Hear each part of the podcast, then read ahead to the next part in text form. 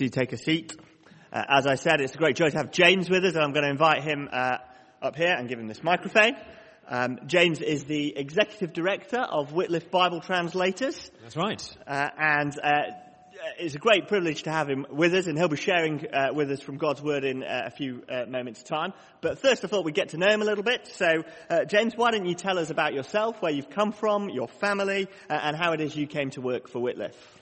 Oh, yeah, so um, I live in Oxford with my wife Caroline, uh, our four children. They're at church in Oxford today. I do have sometimes some short vowel sounds despite living in the south. I say grass, not grass, because I grew up in Bradford. So you should hopefully be able to understand me correctly and I can understand you, which would be a great relief. yeah. And I used to be a church leader actually, um, uh, a church not that dissimilar to, to, to, this one on the, on the staff team there. And I realized that, yeah, my own uh, work was involved in getting the Bible uh, into people's hearts and lives and sharing the good news of Jesus. Uh, maybe preaching on a Sunday, maybe uh, leading small midweek Bible study groups, maybe one to one, looking at the Bible with people. And then when I realized that one in five people worldwide don't have the Bible in their language, I think it really quite shocked me. And I realized that actually there are churches where you turn up on, on, a, on a Sunday and the, the church leader is totally under resourced for the task. And so congregations aren't growing to maturity in the way you'd expect because they, they have to use the Bible in, in, a, in a foreign language, in a colonial language, and not in their own language and challenge that. So I left church work and I joined Wycliffe Bible translators to try and take part in doing something about that. Great. And why don't you tell us a little bit about the story of Wycliffe Bible translators, how it came to be, uh, to exist and, and, what it's been up to since Yeah, then. thank you. So we were founded um, uh, in the UK uh, by other mission organisations who were concerned, likewise, that they've got people around the world trying to do things, organisations like OMF and others that, that you may have heard of, uh, realised that they needed to accelerate the task of Bible translation, but they thought it'd be done more effectively by having a specialist organisation uh, to work on that task for them. So they founded uh, us here. Um, there was an American uh, pre-runner, but we were founded locally here. And, uh, and we've grown from that point. We've got around 370 people serving with us uh, around the world today, including Margaret Hill from this church. Some of you will know Margaret. Um, this church has made a tremendous uh, difference, uh, particularly in parts of Africa, uh, through Margaret, who, who is now at the stage in life where she's just training others and multiplying workers. It's a very effective thing to do. Uh, we are, uh, with our partner organizations, working in around 2,100 languages uh, right now. And, um, well, I think we might get a flavour of this if you come to lunch, but just give us a, a flavour of the size of the task very briefly. How, how, many languages are there in the world? Let's put you on the spot. Right, yeah, so there's about 7,400 languages in the world, something like that, that are actively spoken uh, today, um, of which, guess how many languages have a Bible? 698. There's now, because of our work, I mean, that number's slowly rising through what we're doing. We've also got around another 1,300, 1,500 languages with a New Testament available. And as I say, we're currently working in around 2,000 languages as we try to scale up to do this. So right now, um, one in five people worldwide don't have a Bible in their language. So 80% do. There's around 10% additional with a New Testament in their language.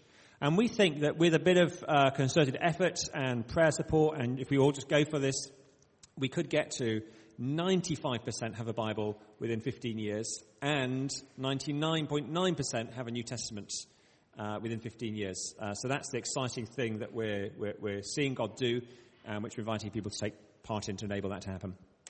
James, uh, thank you very much. Uh, I think we're going to show a video in just a moment, and then, then we're going to hear from the Bible, and James is going to Oh, sorry. Let me just say what the video is. So, just to give people an insight into the work, so we sent, uh, there was a New Testament uh, just being dedicated and launched in, in Uganda.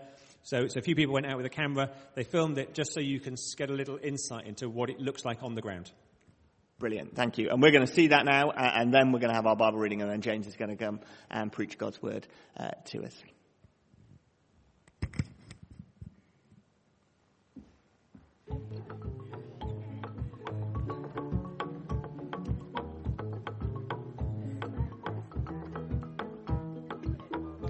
Being a pastor of a church when you don't have a Bible in your language, it has been very difficult. Imagine reading the Bible in a language which is, I would say, your third language. It took us nearly 13 years to translate the New Testament into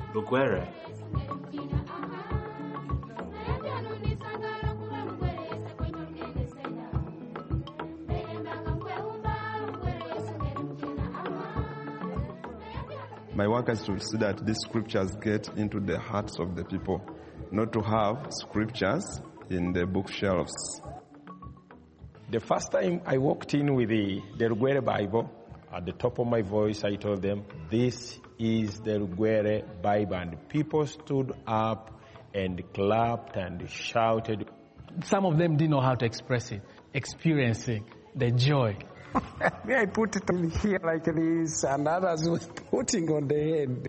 Feeling like as if they are hugging the Bible. For me, I'm blessed that I'm among the first people to handle it in my hand. ndi musanyuke hmm. kuonekana ati nkwaite baibulo ya mulugwere The Old Testament is definitely a bigger task. And the funding plays a critical role in the work of Bible translation.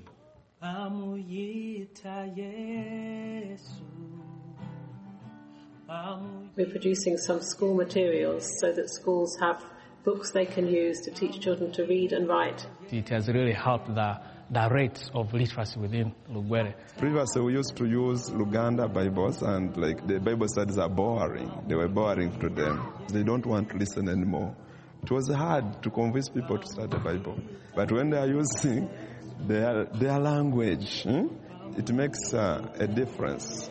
It's now easy for me to read the Rugwere Bible and get the clear meaning of it.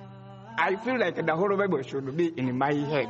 naye olugwere ndutegeera era nimanyange bayibuli ekigambo ekirimu kinyingira I'm knowing the scriptures better because they are in my mother tongue. It, it is just seeing a dream come true at last. This is like a revival time for our people. God knows our language. Now the Lord is dwelling among the Bagwere. atalemwa yesu atalemwa his name is jesus his name is jesus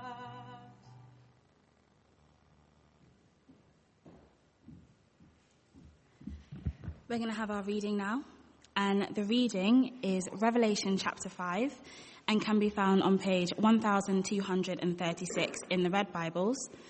We have Bibles in other languages and versions available at the back, and page numbers for those are on the screen.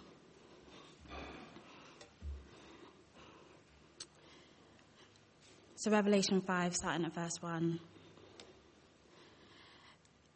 Then I saw in the right hand of him who sat on the throne a scroll with writing on both sides and sealed with seven seals. And I saw a mighty angel proclaiming in a loud voice, Who is worthy to break the seven seals and open the scroll? But no one in heaven or on earth or under the earth could open the scroll or even look inside it. I wept and wept because no one was found who was worthy to open the scroll or look inside. Then one of the elders said to me, Do not weep. See, the lion of the tribe of Judah, the root of David, has triumphed. He is able to open the scroll and its seven seals. Then I saw a lamb, looking as if it had been slain, standing at the center, of the throne, encircled by the four living creatures and the elders. The lamb had seven horns and seven eyes, which are the seven spirits of God sent out into all the earth. He went and took the scroll from the right hand of him who sat on the throne. And when he had taken it, the four living creatures and the twenty four elders fell down before the Lamb. Each one had a harp, and they were holding golden bowls full of incense, which are the prayers of God's people. And they sang a new song, saying, You are worthy to take the scroll and to open its seals, because you were slain, and with your blood you purchased for God persons from every tribe and language and people and nation. You have made them to be a kingdom and priests to serve our God, and they will reign on the earth. Then I looked and heard the voice of many angels, numbering thousands upon thousands and ten thousand times ten thousand. They encircled the throne and the living creatures and the elders. In a loud voice they were saying, Worthy is the Lamb who was slain to receive power and wealth and wisdom and strength and honor and glory and praise.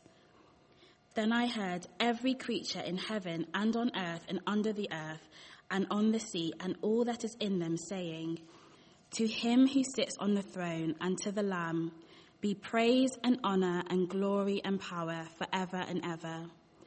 The four living creatures said, Amen, and the, and the elders fell down and worshipped. This is the word of the Lord. Thanks be to God. Let's pray. Worthy is the Lamb who was slain to receive power and wealth and wisdom and strength and honor and glory and praise. Father, we ask that Jesus will be honored amongst us now as we consider his plan for our lives. Amen. Well, it is uh, great to be with you here with you today. Um, if you want to know more about Wycliffe, um, I'm not going to talk too much now. I want to stick to the Bible passage. But through in the in the zone through there, we've got a table. Uh, uh, colleague uh, Cater has come down with a whole load of stuff to share, in, including magazines and different things. You can just find us on Instagram or Facebook or Pinterest or Twitter or whatever your thing is, but um, or message us through through uh, Instagram if you want to stay in touch. Uh, but also just through there, you can actually sign up and we'll put stuff in the post to you. That uh, is, is, an easy way to get our magazine, prayer news, and easy to unsubscribe if, if it turns out you, you signed up by mistake. Um, one thing also just to say is I've brought some copies of a book uh, by John Piper called Risk is Right. I would love to give you a free copy of that book if you find this talk helpful. We don't have enough for everyone, but if this talk is helpful to you, uh, go through and say to Cater, James said, uh, free book please, and she'll, she'll, she'll grab it for you there. Okay, well, let's focus on the Bible reading. Uh, I just really want to look at one verse actually from the reading, verse 9. Verse 9 is at the heart of the chapter. It is, I think, the key which makes helps, which helps make sense of life today. This passage is a glimpse into heaven. And in heaven, what's being said about Jesus is, verse 9, you are worthy to take the scroll and to open its seals because you were slain and with your blood you purchased for God persons from every tribe and language and people and nation. You are worthy. Jesus is worthy. It says he's, he's worthy to take the scroll and to open its seals. Uh, what, what, does that mean? Why does that matter? Well, the chapter started with, in verse, uh, verse 1 onwards, with, with God himself holding a scroll in his hand. And it turns out, if you read on in Revelation, that this scroll is God's master plan for history. God has plans. He made this world for a purpose, and He didn't intend for it to last forever. He gave this world a beginning, and He plans to give it an end. And because this world now is in something of a mess, His master plan is to sort it all out once and for all. He plans to crush all that is evil, all that spoils, and to remake this world again. But there is a problem. You see, verse 1 said that this scroll was sealed with seven seals. That is, it's all locked up. God's great master plan for world history couldn't be actioned. It couldn't be opened. It's like at a seminar at college uh, or at work where someone turns up to do a PowerPoint presentation and they're setting it all up, but their laptop isn't working, and it turns out their battery is flat, and they don't have the power lead. Have you ever seen this happen? And the PowerPoint is all there. They, they, assure you all those slides are there with their glorious bullet points written in there. They assure you, but with the computer dead, that presentation will never be seen. It's all locked up. Now, with PowerPoint slides, slides uh, that's something of a relief, obviously. Uh, one less presentation to sit through, hey?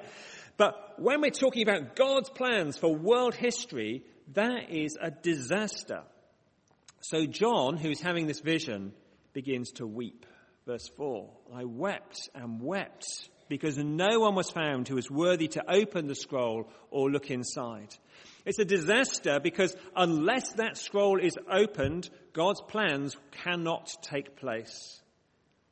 And unless God's sovereign plans are put into action, well, then all history would be meaningless or, or life devoid of purpose. Without God achieving what he wants, there will be no happy ending for any of us. Only terror awaits.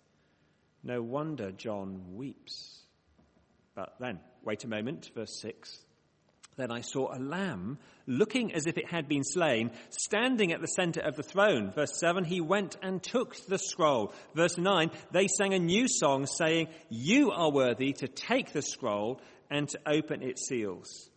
Jesus is the only one who can open up the scroll. That is, he alone can reveal the destiny that God has planned for the world. But, but why? Why is the, the eternal future of the world and the future of each of our lives effectively in his hands? Well, verse 9 tells us why. It is because, well, two reasons actually. Firstly, Jesus' death brings urgently needed salvation. Verse 9, they say about Jesus, You're worthy to take the scroll and open its seals because you were slain. The death of Jesus on a cross is being talked about in heaven. More than that, it's being celebrated in heaven because, well, what's the reason given here? Verse 9, you're worthy to take the scroll and to open its seals because you were slain, and with your blood, that is, by giving your life, by dying on a cross, you purchased for God persons. The death of Jesus purchased people. That is, it, it ransomed them out of captivity. And it says he purchased them for God. It's a reminder there that by nature, human beings are not God's people. No matter how polite we are, no matter how good we try to be, by nature we are trapped by the power of sin. And without Jesus, we're held captive, whether we like it or not, and we cannot escape. And so, there is no way that God can go ahead with all his plans for history, because if he did, he would have to come in judgment on us, and none of us would survive. But God has a heart of love. That's not what he wants to do. He, he made the world. He loves the people. God's not some sort of vengeful tyrant. He doesn't want to destroy all people. What he wants is to make all things new. So for so long as people are held captive to sin, God's plans must be put on hold. That scroll must stay sealed shut. But now, wonderfully, amazingly, the death of Jesus has ransomed people for God. Jesus' death brings salvation for all who put their trust in him. We are purchased for God, so that no longer in captivity, we have a new owner, a new status as the people belonging to God himself. And that is why Jesus can set history going once again because God plans to surround himself with his people for all eternity. But without Jesus' death, he would have no people. We'd all rejected him. But now, in Jesus, through Jesus, we can be saved. So now, God's plans for the end of the world can now come into play. The scroll can be opened.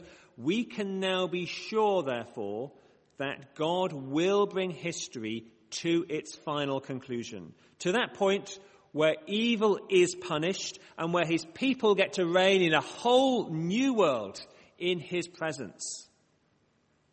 This world is still a messy place. We will all of us go through hard times sooner or later. But yet now, because of Jesus, there is meaning. Now, because of Jesus, there is purpose to our lives. Now, because of Jesus, there is value and significance to our lives. For many of us, life will not be easy. But now that that scroll has been opened, we can be sure that we will reach that destination for those who trust in Jesus. What God has planned for the world will certainly come to pass. Indeed, that's what helps us from uh, living self centered, selfish, inward looking lives and gives us a whole new perspective on life in this world.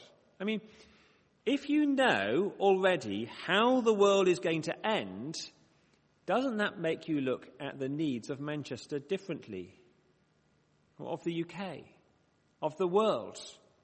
It shines a whole new light on those knees, doesn't it? Jesus, you see, he purchased us for God. And that means not only that our individual futures are safe, that believers in Jesus are secure, it means that all of God's plans for the entire world are now moving forward to that day of their final completion. And that that day when the world is no more will be here soon with all its eternal consequences. Now, we haven't really got to the best part of verse 9 yet. Let me show you that. At the end of verse 9, it says of Jesus that with your blood you purchased for God persons from every tribe and language and people and nation. The emphasis here is on the word every. The verse is not so much about who Jesus purchased as where he purchased them from. Jesus' death brings salvation reaching the whole world. That's the second reason why Jesus has this pivotal role in bringing about God's eternal plans because of the global reach of what Jesus accomplished.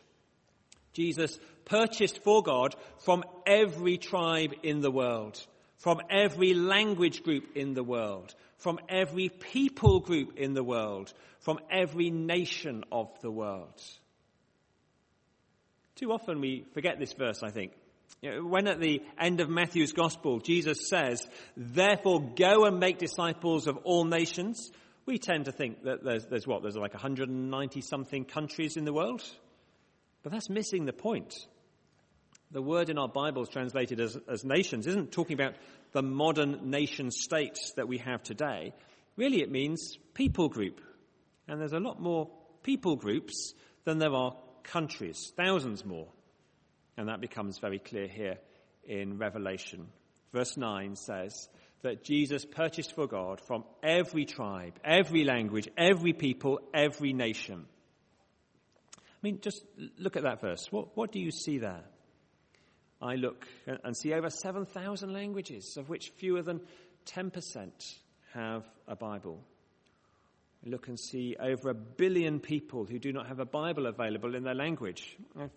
Find that shocking. It still shocks me that nearly 200 million people don't even have a single verse in their language, not even John 3:16. And I look at a verse like that and I see that God's plans for this world are bigger than ours, and we have some catching up to do. I mean, when you look at that verse, what do you see there?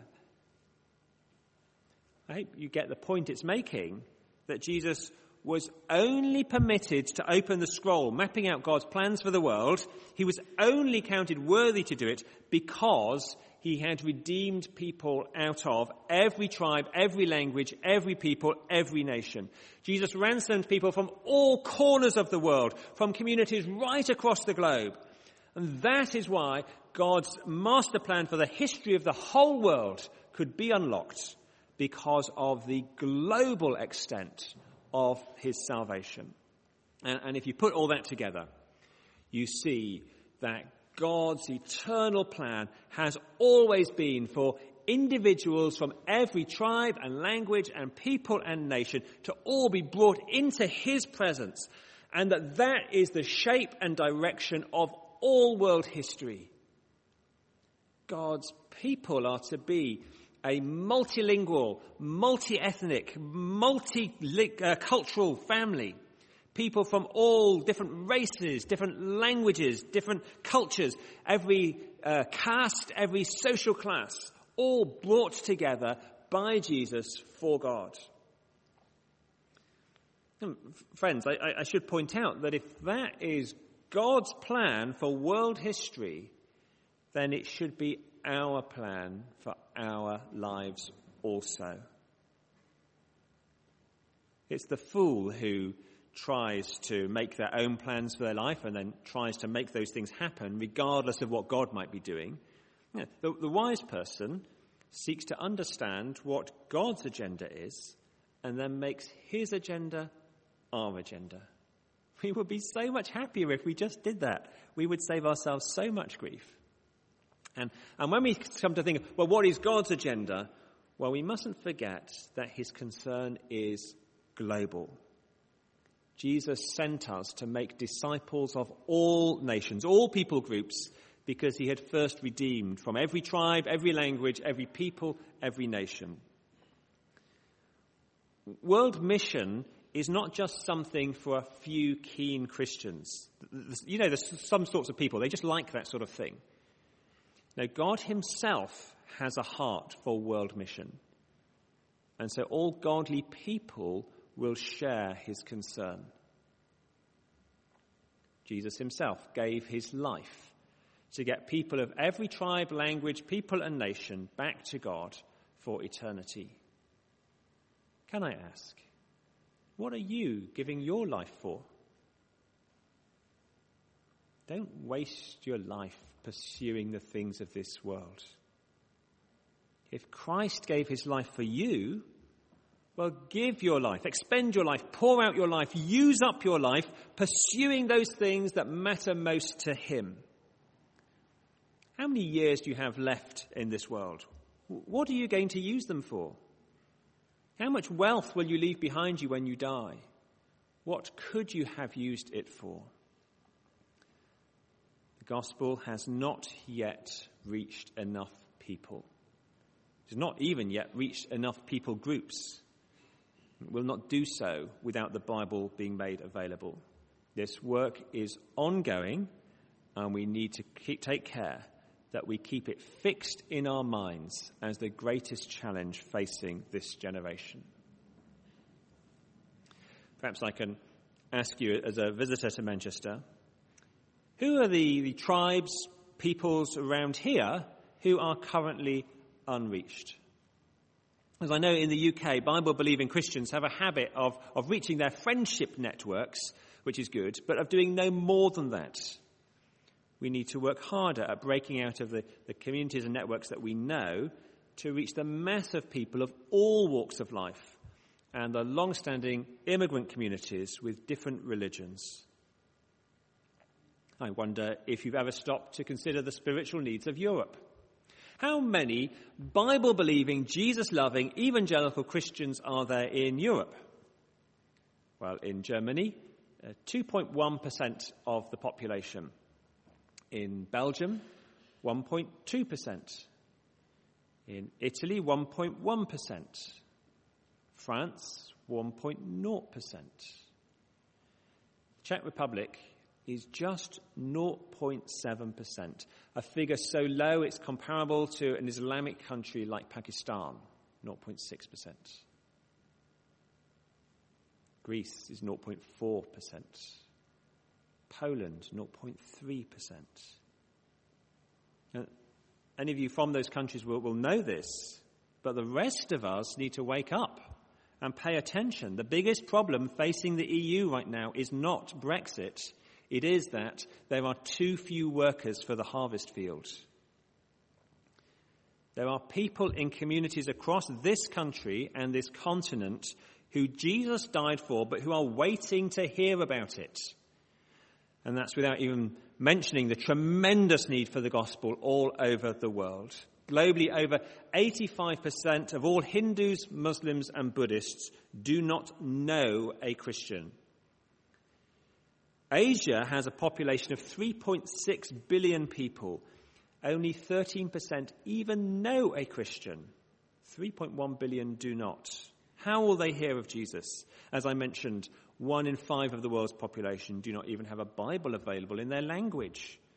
How could you lead someone to Christ without a Bible they can understand? How could you establish a church that plants other churches if they do not have full access to God's Word? Jesus is building a global church which encompasses believers of every tribe, every language, every people, every nation. Wonderful things are happening. The gospel is being proclaimed. Bibles are being translated. But what part are we each going to play in this great task? What will our lives achieve? Well, instinctively, we know it's far too hard. Uh, what could we do against such overwhelming numbers?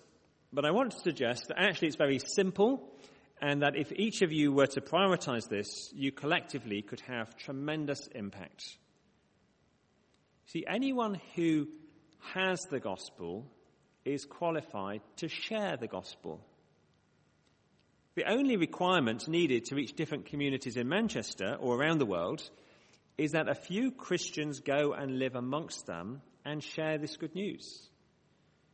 And for those who stay behind, to pray for them and to provide the funding for them to keep on going.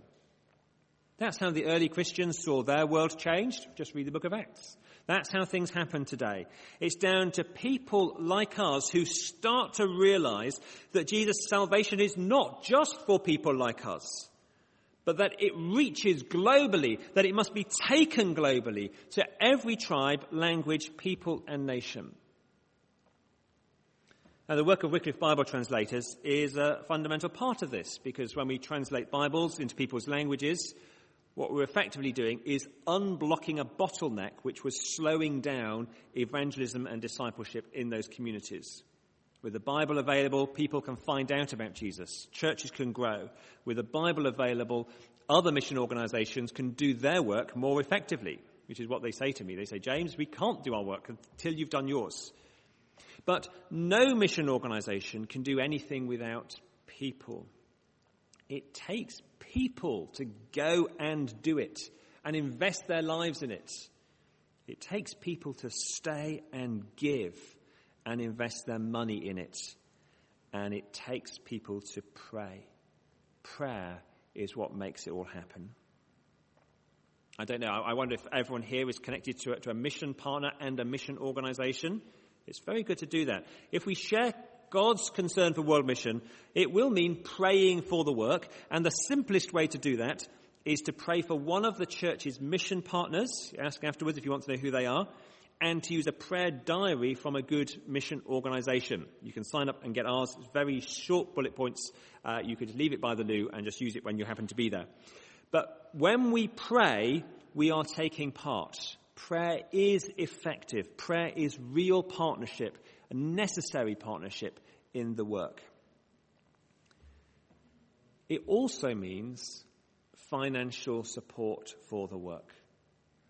The task of world mission is tremendously expensive, and typically those who've travelled overseas depend entirely on what God gives them through the giving of uh, those in their home churches, or for something like Bible translation that we saw in the video being done by local Christians, typically depending also on financial support from the West.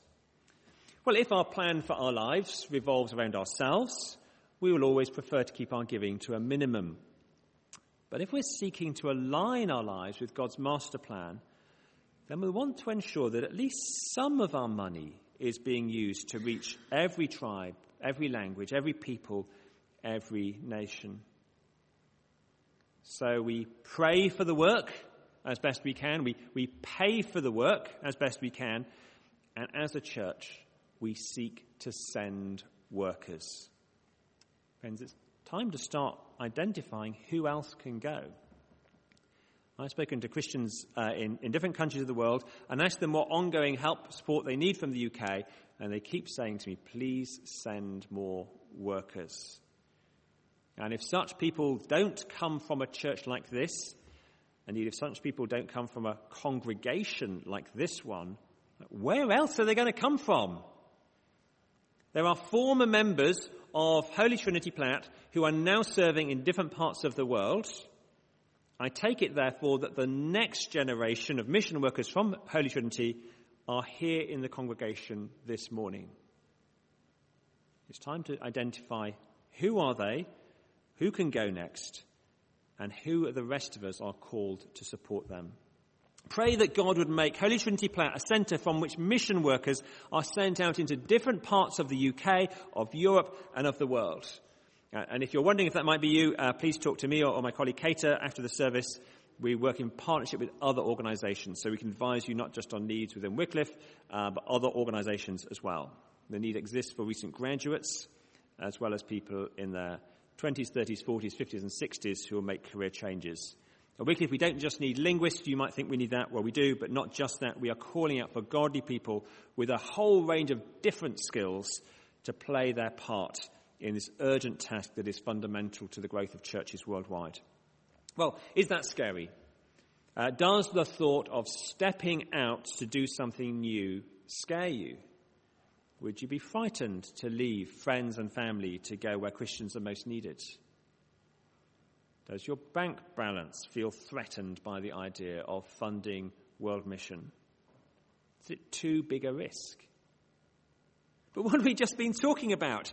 The scroll has been opened by Jesus, so we can be sure that history is on track. We are the ones who know how the world is going to end. All God's master plan for the world is moving forward to its final completion. And the scary thing would be to let that pass us by. Friends, if we take risks for Jesus, we have not risked anything at all. Jesus himself said, It is those who won't risk anything for him, they are the ones who will lose everything. As Christians, our future is secure. The scroll has been opened. God's master plan is in progress. We are safe. We are secure for all eternity. Nothing can ultimately harm us or hurt us. So therefore we are free. We are free to make God's agenda our agenda, to get on with the task of making Jesus known in this world. Not looking in at ourselves and our own needs anymore, but looking out at a world in which there are people whom God is calling to himself. Some from every tribe and language and people and nation who are waiting, waiting for someone to share the good news with them that they too might hear and believe. Shall we pray then that God would use us for this great task? Let's pray. Father God, thank you for Jesus and for his great salvation. Please open our hearts and minds more and more to realize the wonderful work that Jesus has done and direct our lives so that we are more aligned with your plans for this world. Father, please use us to call those whom Jesus has purchased for you from every tribe, language, people, and nation here in Manchester, in this nation, and around the world. And especially, Lord, we ask that amongst us here today you would raise up some to be the next generation of mission workers who will not cling to their lives, but who will gladly give up their careers and comfort to support minority Christian groups around the world in reaching their communities for the sake of the billions who are lost, who are waiting to hear the good news. And alongside them, Father, would you raise up many others today who will commit to funding that work and to praying for it. In Jesus' great and glorious name, we ask these things. Amen.